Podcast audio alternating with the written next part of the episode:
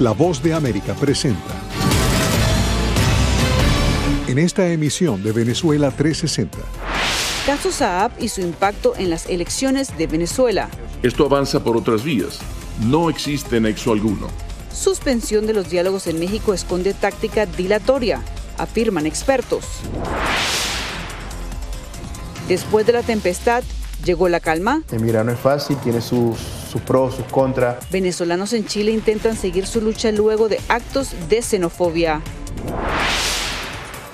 Pobre desempeño en las aulas pone en jaque la educación en Venezuela. Venezuela está raspada. Luego de más de un año en clases virtuales, estudiantes no llenan las expectativas para avanzar.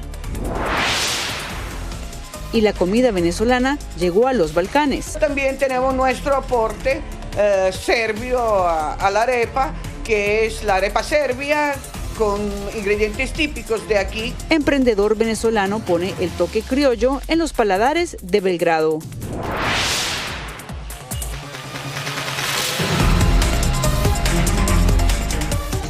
Hola, ¿cómo están? Soy Cristina Caicedo Smith y les doy la bienvenida a una nueva emisión de Venezuela 360 desde los estudios de La Voz de América en Washington. Como una táctica dilatoria y una estratagema por parte del gobierno venezolano, califican expertos la suspensión de los diálogos entre gobierno y oposición en México. Mientras el presidente Nicolás Maduro afirma que Estados Unidos secuestró a Alex Saab, la administración Biden insiste en que un caso no tiene que ver con el otro. Pero, ¿qué consecuencias puede traer el juicio de Alex Saab aquí en Estados Unidos? Belén Mora tiene el informe. Un proceso que podría traer sorpresas. Hay escenarios donde el señor Saab decide compartir información eh, y hay escenarios donde, el, donde pues, eh, el gobierno estadounidense decide eh, abrir la puerta a negociar una peculiaridad del sistema penal estadounidense que según expertos permite al Departamento de Justicia maniobrar y que en el caso de Venezuela le otorga a Estados Unidos un as bajo la manga. Si hubiese la disposición a negociar Saab, eh, la libertad del señor Saab, eh, a cambio de algo por parte del gobierno de Nicolás Maduro, yo pienso que sí sería posible. Aunque expertos en Washington insisten en la independencia judicial del poder político en Estados Unidos. Eh, los Estados Unidos es un sistema que tiene separación, donde la separación de poderes funciona, donde los balances en el poder funcionan y donde los poderes operan de forma independiente el uno del otro. Algo que además fue ratificado por el Departamento de Estado esta semana. Our law enforcement la aplicación de nuestras leyes es independiente de la política. Las acusaciones penales contra Alex Saab son previas y no tienen relación con las actuales negociaciones políticas entre la plataforma unitaria y el régimen de Maduro. Entre tanto, desde Miraflores las acusaciones no se hicieron esperar. Un secuestro en toda la línea del gobierno de Estados Unidos para un diplomático internacional. Pero ¿qué impacto podría tener la suspensión de los diálogos bajo el argumento de la extradición de Alex Saab a Estados Unidos con miras a las elecciones regionales en Venezuela? Yo no creo que demasiado, ¿no? Es decir, la gente en Venezuela está bastante cansada de, de, la situación, está muy desmotivada, está muy desmovilizada y esto es lo que más va, va, a influir. Pero más allá de las consecuencias políticas, expertos en Washington consideran las implicaciones que el proceso abierto en contra de Alex Saab podría tener en Estados Unidos. Este es un mensaje transversal de que nadie está por encima de la justicia. No importa cuán poderoso, cuán bien conectado estés, eh, si tú participas en, en, actividades criminales, ahí la justicia funciona. Por lo pronto, el juicio contra Alex Saab podría arrojar pistas frescas el primero de noviembre, fecha de su segunda audiencia. Mientras, otro caso que agarra fuerza y que podría colocar en el tapete nuevas interrogantes es el del Pollo Carvajal, cuya llegada a Estados Unidos luego de ser aprobada su extradición tiene los días contados. Y con este análisis nos vamos a una pausa y ya volvemos con más de Venezuela 360.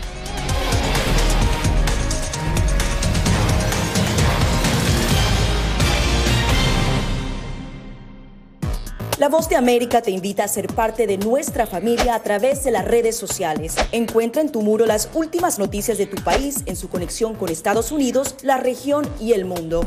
Historias que empoderan las voces latinoamericanas de política, economía, salud, actualidad, balanceadas y precisas. Únete a un equipo de origen hispanoamericano que trabaja para conectarte con los tuyos. Síguenos en Facebook y conviértete en protagonista de una historia que tú mismo ayudarás a construir.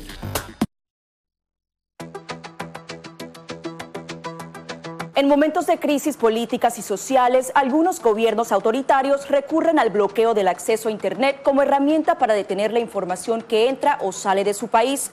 No obstante, existen algunas alternativas que te ayudarán a continuar conectado a la red a pesar de la censura oficial. Una de las más efectivas es el VPN o red virtual privada por sus siglas en inglés.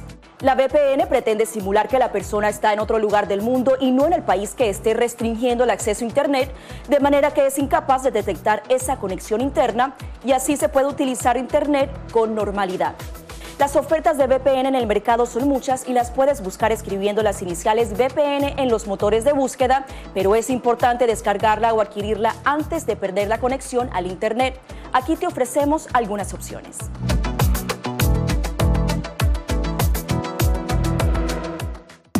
La Voz de América te invita a ser parte de nuestra familia a través de las redes sociales. Encuentra en tu muro las últimas noticias de tu país en su conexión con Estados Unidos, la región y el mundo.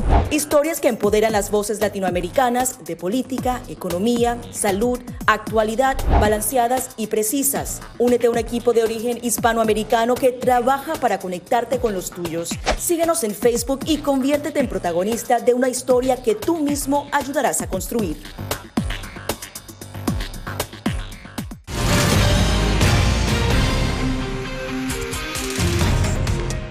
Seguimos en Venezuela 360. El flujo migratorio en Chile ha experimentado una importante escalada desde 2019.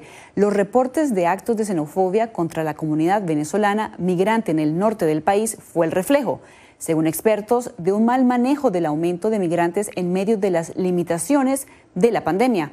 Y es que la comunidad venezolana se ha convertido en la más numerosa de Chile, siendo los llegados de manera ilegal a través de las fronteras los más afectados. Veamos el siguiente informe. Los venezolanos en Chile conforman la comunidad migrante más grande y más confusa. Cifras oficiales reconocen la presencia de 450.000 venezolanos en territorio chileno. Sin embargo, muchos aún no han sido contabilizados debido a que ingresaron ilegalmente. Migrar no es fácil.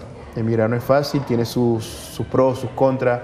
Yo tengo dos niños, mi esposa, mi tía, su esposo y sus dos bebés. O sea, éramos cuatro adultos y cuatro niños. Eh, no fue algo organizado, dejamos todo. Así como David Vázquez, miles han vivido el mismo sacrificio cruzando el desierto de Atacama para llegar a Chile. Sin embargo, la respuesta de este lado de la frontera no ha sido la que muchos esperaban. Hace algunas semanas, la ciudad de Iquique, en el norte del país, fue testigo de una de sus peores caras un grupo no menor de personas eh, no solamente quemó las pertenencias de, de algunos migrantes que habían estado en esa plaza, sino que también los persiguieron. Y, vimos como hasta altas de la noche habían personas que se estaban escondiendo en locales o en casas y que, y que estaban con mucho temor de salir a las calles por temor a que los persiguieran a ellos o a su hijo. Momentos de angustia para la comunidad migrante, que provocó el rechazo tanto de autoridades locales como de otros venezolanos establecidos en la capital. Cómo se tratan a los migrantes refleja los valores profundos de un país. Y lo que vimos hace algunos días en Iquique nos avergüenza a muchos chilenos.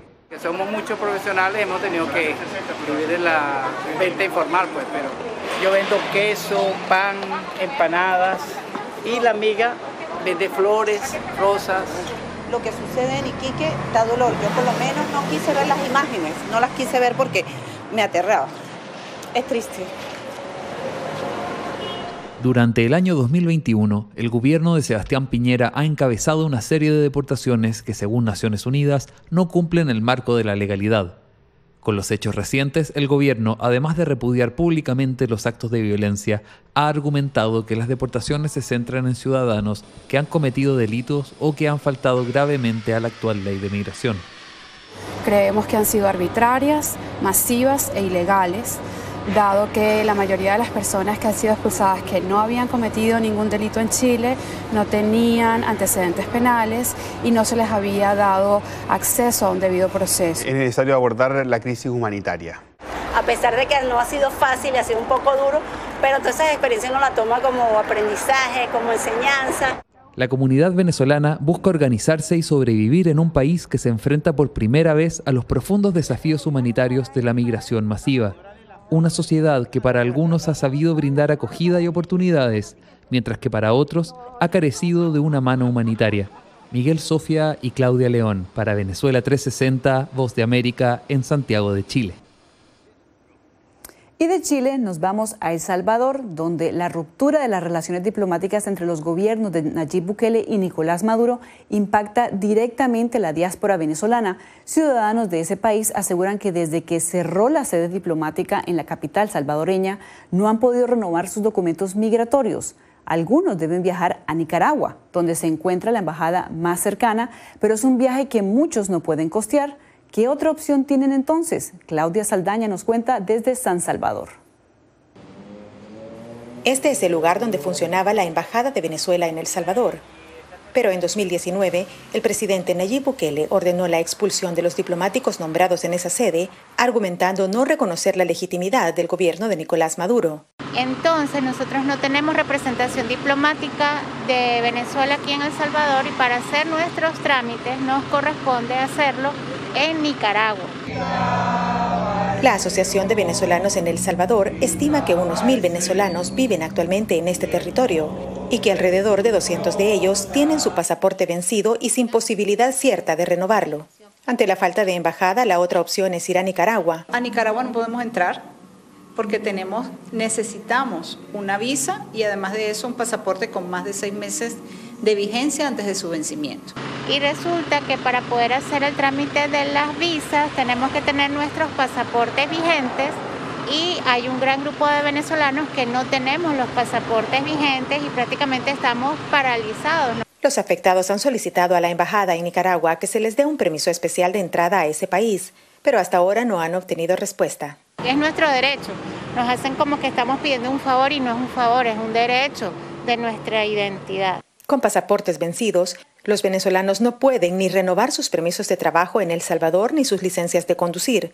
Tampoco tienen acceso a créditos bancarios y otros servicios. Solicitamos la posición del gobierno salvadoreño, así como de organismos internacionales, pero hasta el cierre de este reporte no habíamos obtenido respuesta alguna. Sin embargo, Rubén Zamora, ex embajador y especialista en temas diplomáticos, asegura que la posibilidad de encontrar soluciones es escasa. Entonces el gobierno de Nicaragua es el que asume la protección de todos estos y por lo tanto tiene que asumir la necesidad de, las necesidades de ellos. Pero aún teniendo los permisos para poder ingresar a Nicaragua con un pasaporte vencido, los costos de viaje sobrepasan los mil dólares, algo que excede el presupuesto de muchos venezolanos. Según Asovensal, los venezolanos que viven en Guatemala y Honduras tienen el mismo problema. Costa Rica ha corrido con mejor suerte, pues el gobierno reconoció a Juan Guaidó como presidente interino y esto ha facilitado el camino. Y no le veo una solución fácil a El Salvador. Eh, ha habido grupos aquí en Costa Rica que han querido presionar al gobierno para montar una especie de centro itinerante que pueda resolverle la toma de huellas y de fotografías a los venezolanos. Una iniciativa que aún no ha tenido éxito. Mientras tanto, los cientos de venezolanos con pasaportes vencidos en El Salvador siguen a la espera de una solución para renovar sus documentos. Según la plataforma de refugiados inmigrantes venezolanos R4B, hasta mediados de este año unos 250.000 venezolanos viven en Centroamérica y México. Claudia Saldaña, Venezuela 360, Voz de América, El Salvador. Y los niños venezolanos están llevando la peor parte de la migración venezolana en Argentina, pues muchos de ellos no tienen documentos vigentes ni tienen la posibilidad cierta de renovarlos o ser protegidos por las leyes argentinas, lo que conlleva a consecuencias que afectan su desempeño y progreso en la sociedad de acogida. Gonzalo Báñez Villar no tiene los, nos tiene los detalles cuando uno emigra, emigras a un lugar mejor y quieres que tu hijo disfrute de todas esas cosas. Como madre y como padre como de, nuestro hijo, nosotros estábamos preocupados, no queríamos que él fuera una persona irregular, que no, no tuviese una identidad aquí. Entre las decenas de miles de venezolanos que llegan a la Argentina, se estima que hay por lo menos 6.000 niños sin documentación, en un limbo legal que los expone a múltiples vulnerabilidades. La situación aquí en el país es el tema de bueno, la educación y sobre todo se les dificulta el acceso a, la salud en, los ámbitos de la medicina pública. Eh, con el gobierno nacional se entabló una mesa de trabajo muy fructífera. Eh, ahí ya se resolvieron más de 5.700 eh, trámites de erradicación, así que estamos trabajando con la Dirección también de Migraciones y también con otras asociaciones venezolanas tratando de solucionar este tema de la documentación para los menores. Para muchas familias es difícil obtener los pasaportes necesarios por parte del gobierno venezolano, a lo que se le suman las trabas burocráticas y las dificultades que dejó la pandemia. Nosotros llegamos aquí en el 2019, yo creo que a la semana de haber llegado ya estábamos eh, con el sistema del RAEX y todo eso, y no fue hasta este año que tuvimos el DNI. Para sacar un DNI de un niño tienes que tener la partida de nacimiento legalizada y apostillada y un documento con foto ese documento con foto para los venezolanos tendría que ser el pasaporte cuando son niños menores de 9 años. Gracias a la disposición 520 publicada por Migraciones en 2019, los niños venezolanos menores de 9 años pueden ingresar a la Argentina solo con su partida de nacimiento y sin su pasaporte. Pero luego, para tramitar la residencia permanente en la Argentina, cualquier niño extranjero necesita de un documento nacional de su país de origen con foto que acredite su identidad. Ante la situación de que muchos niños venezolanos solo tienen la posibilidad de presentar su partida de nacimiento, el gobierno argentino entregó documentos temporales a esos menores venezolanos hasta que puedan completar su documentación necesaria para obtener la residencia permanente.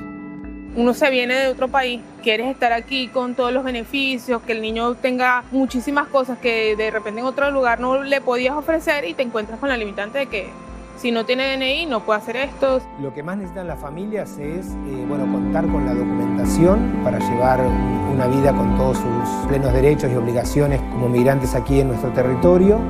Cuando llega un migrante llega con toda una realidad bien compleja que hay que abordar de manera integral eh, en la persona.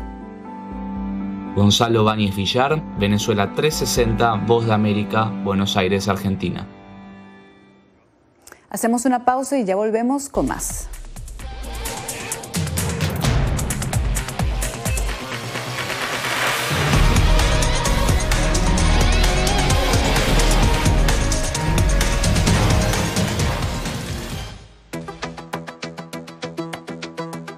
En momentos de crisis políticas y sociales, algunos gobiernos autoritarios recurren al bloqueo del acceso a Internet como herramienta para detener la información que entra o sale de su país. No obstante, existen algunas alternativas que te ayudarán a continuar conectado a la red a pesar de la censura oficial.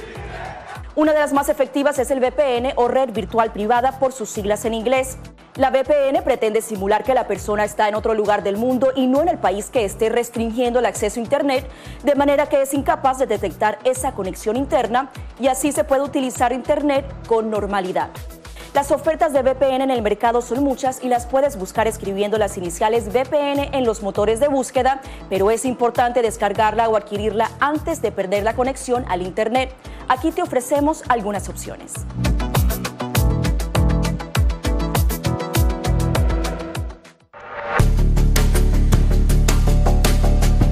Durante el brote del COVID-19, los estafadores pueden tratar de aprovecharse de personas vulnerables a través de diversos métodos que van cambiando con frecuencia. Es posible que lo contacten por teléfono, correo electrónico, mensajes de texto, correo postal o redes sociales.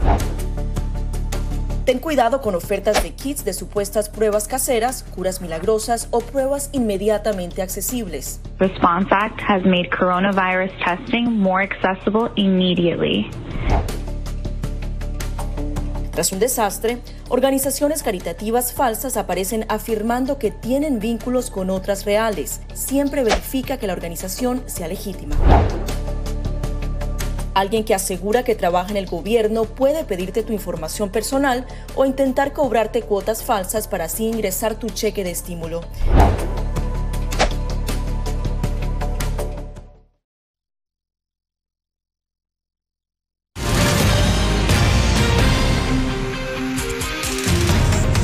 Seguimos en Venezuela 360. El próximo 25 de octubre se retomarán las clases presenciales en Venezuela después de un año y siete meses impartiéndose de manera virtual. Sin embargo, no será un comienzo fácil, pues el tiempo fuera de las aulas ha provocado un severo rezago escolar, de acuerdo con mediciones de la Universidad Católica Andrés Bello.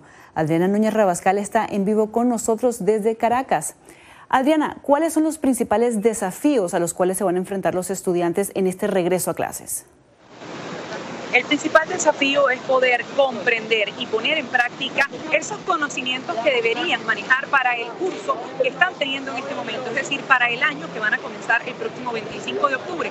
Pues de acuerdo con académicos es poco o nada lo que se aprendió en las clases en línea, pero es un problema que venía desde antes de la pandemia. ¿Por qué? Porque en Venezuela ha habido un éxodo de profesores de materias medulares como biología, química, física y matemática. Esto debido a los bajos salarios, lo que ha complicado la educación venezolana y hace que el promedio de bachillerato, las calificaciones que estos jóvenes tengan, sean de jóvenes que están aplazados. Venezuela encara un estancamiento educativo. Eh, Venezuela está raspada. Cuando digo raspada es que no llegamos ni siquiera a los 10 puntos de la nota mínima probatoria. 9,33 sobre 20 puntos. La Universidad Católica Andrés Bello elaboró una evaluación en línea para medir los conocimientos de los estudiantes venezolanos. Esta prueba reveló que la mayoría de quienes están en secundaria no tienen las competencias mínimas que se deben manejar en estudios de ese nivel. Colocar el acento en las agudas graves y esdrújulas sin tener la chuleta no lo, no lo sacan. La ubicación de las comas y los puntos para cerrar ideas. En una escala de 20 puntos, el promedio de los alumnos en matemática fue de 8.92, en habilidad verbal 11.42 y en ciencias naturales 8.30. No hay posibilidad de establecer que los bachilleres venezolanos, los jóvenes de educación media de este país, eh, tengan el acercamiento o la aproximación al conocimiento científico, porque si estoy mal en ciencias naturales, yo no puedo pasar del pensamiento racional al pensamiento hipotético. La encuesta de condiciones de vida en COVID, que también es publicada por la UCAP, detalla que 4 de cada 10 adolescentes de entre 12 y 17 años presenta un rezago escolar de leve a severo. Volvemos otra vez a tener un país muy parecido a lo que era el sistema educativo venezolano en los años 40. El panorama en primaria es menos grave, pero igual mantiene preocupados a los maestros. Nos vamos a, a enfrentar a grandes debilidades en lectura, en escritura, en las operaciones matemáticas. De acuerdo con expertos, a los más pequeños, ingresar tarde al sistema educativo les ha impactado el desarrollo social y verbal. ¿Por qué? Porque cuando el niño está en casa, papá y mamá interpretan todas las señales de lo que el niño va haciendo. El niño señala un lugar y los papás ya saben qué quiere. Cuando el niño va a la escuela, se ve en la obligación de aprender a comunicarse. Mientras tanto, el gobierno informó que un par de semanas antes del inicio de las actividades escolares se hicieron talleres con docentes tanto en materia pedagógica como para evitar la expansión del coronavirus y preparar toda la metodología para recibir a los niños bajo toda la normativa del el elemento de cuidar al niño. Un informe del Banco Mundial presentado en marzo de este año alertó que el tiempo sin clases debido a la pandemia ha provocado que 7 de cada 10 estudiantes en Latinoamérica no sean capaces de comprender adecuadamente un texto de extensión moderada.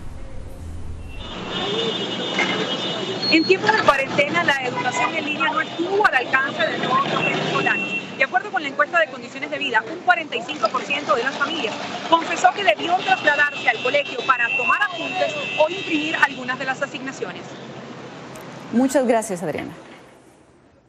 Y bueno, hacemos una pausa y ya volvemos con más de Venezuela 360.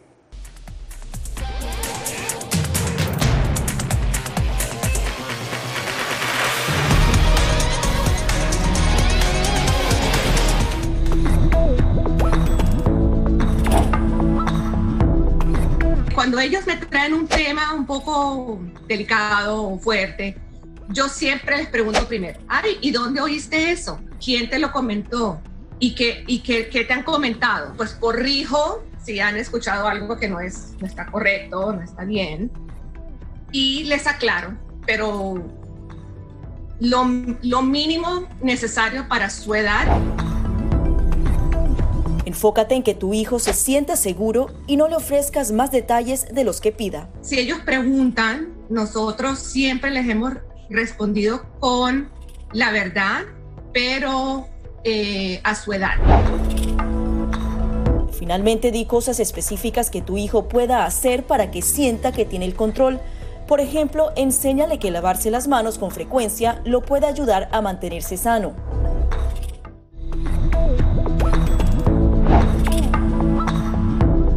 Permitas que interactúe con personas o animales fuera de la casa. Si una persona de la casa se enferma, evita que tenga contacto con tu mascota. Designa a un miembro de la familia o un amigo para cuidar a tu mascota a corto o largo plazo en caso de que tú no puedas. Limpia sus patas una vez que regreses a casa, pero no uses productos tóxicos para ellos como toallitas desinfectantes. Usa champú para bebés y aceite de coco en sus patas si notas picazón o sequedad. Prepara un kit de emergencia que incluya un suministro de medicamentos por 30 días y al menos dos semanas de alimentos y otros suministros. Asegúrate de que todas las mascotas lleven collares y etiquetas con información actualizada como nombre, número de teléfono y necesidades médicas urgentes.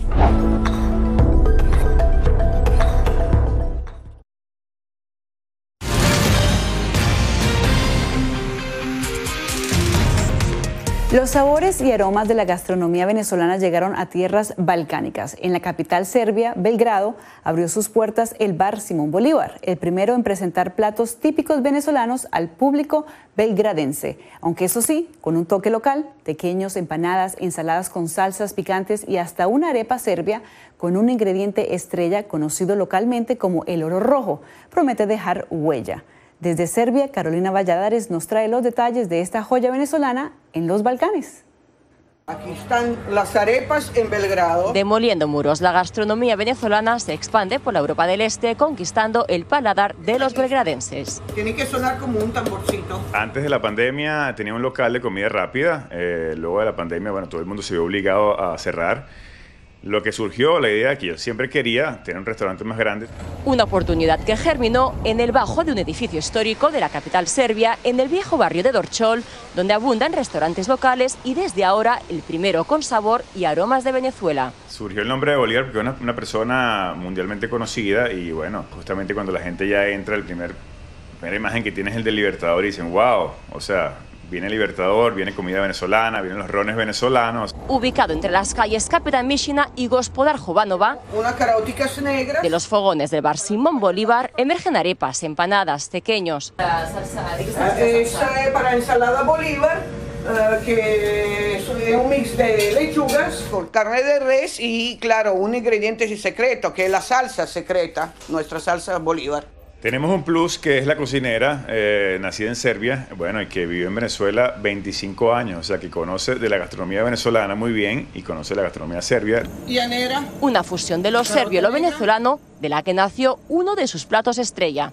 Tenemos nuestro aporte eh, serbio a, a la arepa, que es la arepa serbia con ingredientes típicos de aquí, que pimentón rojo, que es nuestro oro rojo, eh, chorizo picante kulen, y queso blanco local. Similitudes que van más allá de la comida. Y es que otro de los retos del dueño de este local, según nos dice, es atraer a los belgradenses con el aroma de los rones venezolanos. El ron para nosotros es como para los serbios el raquia, o sea, los serbios se despiertan, toman un café con un raquia y para nosotros, bueno, básicamente también nos tomamos un café con ron. Dos culturas y países lejanos unidos por sabores, aromas y sus gentes. Venezolanos que dejan marca de su añorada Venezuela más allá de sus fronteras. Poder transmitir eso a los serbios, eso es como una, una, un sueño hecho realidad, de verdad que sí, que sientan, que, que disfruten el sabor venezolano. Es muy emocionante. Una guindilla. Carolina Valladares, Venezuela 360, Voz de América, Belgrado, Serbia.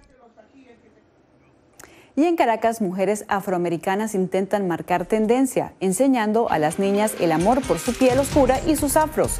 En una época en la que los cabellos lacios parecen marcar la moda, surge este movimiento con el fin de sembrar el orgullo por las raíces negras que junto a las indias hacen a los venezolanos una de las poblaciones con mayor mestizaje y variedad. Les saludó Cristina Queicedo Smith desde La Voz de América en Washington.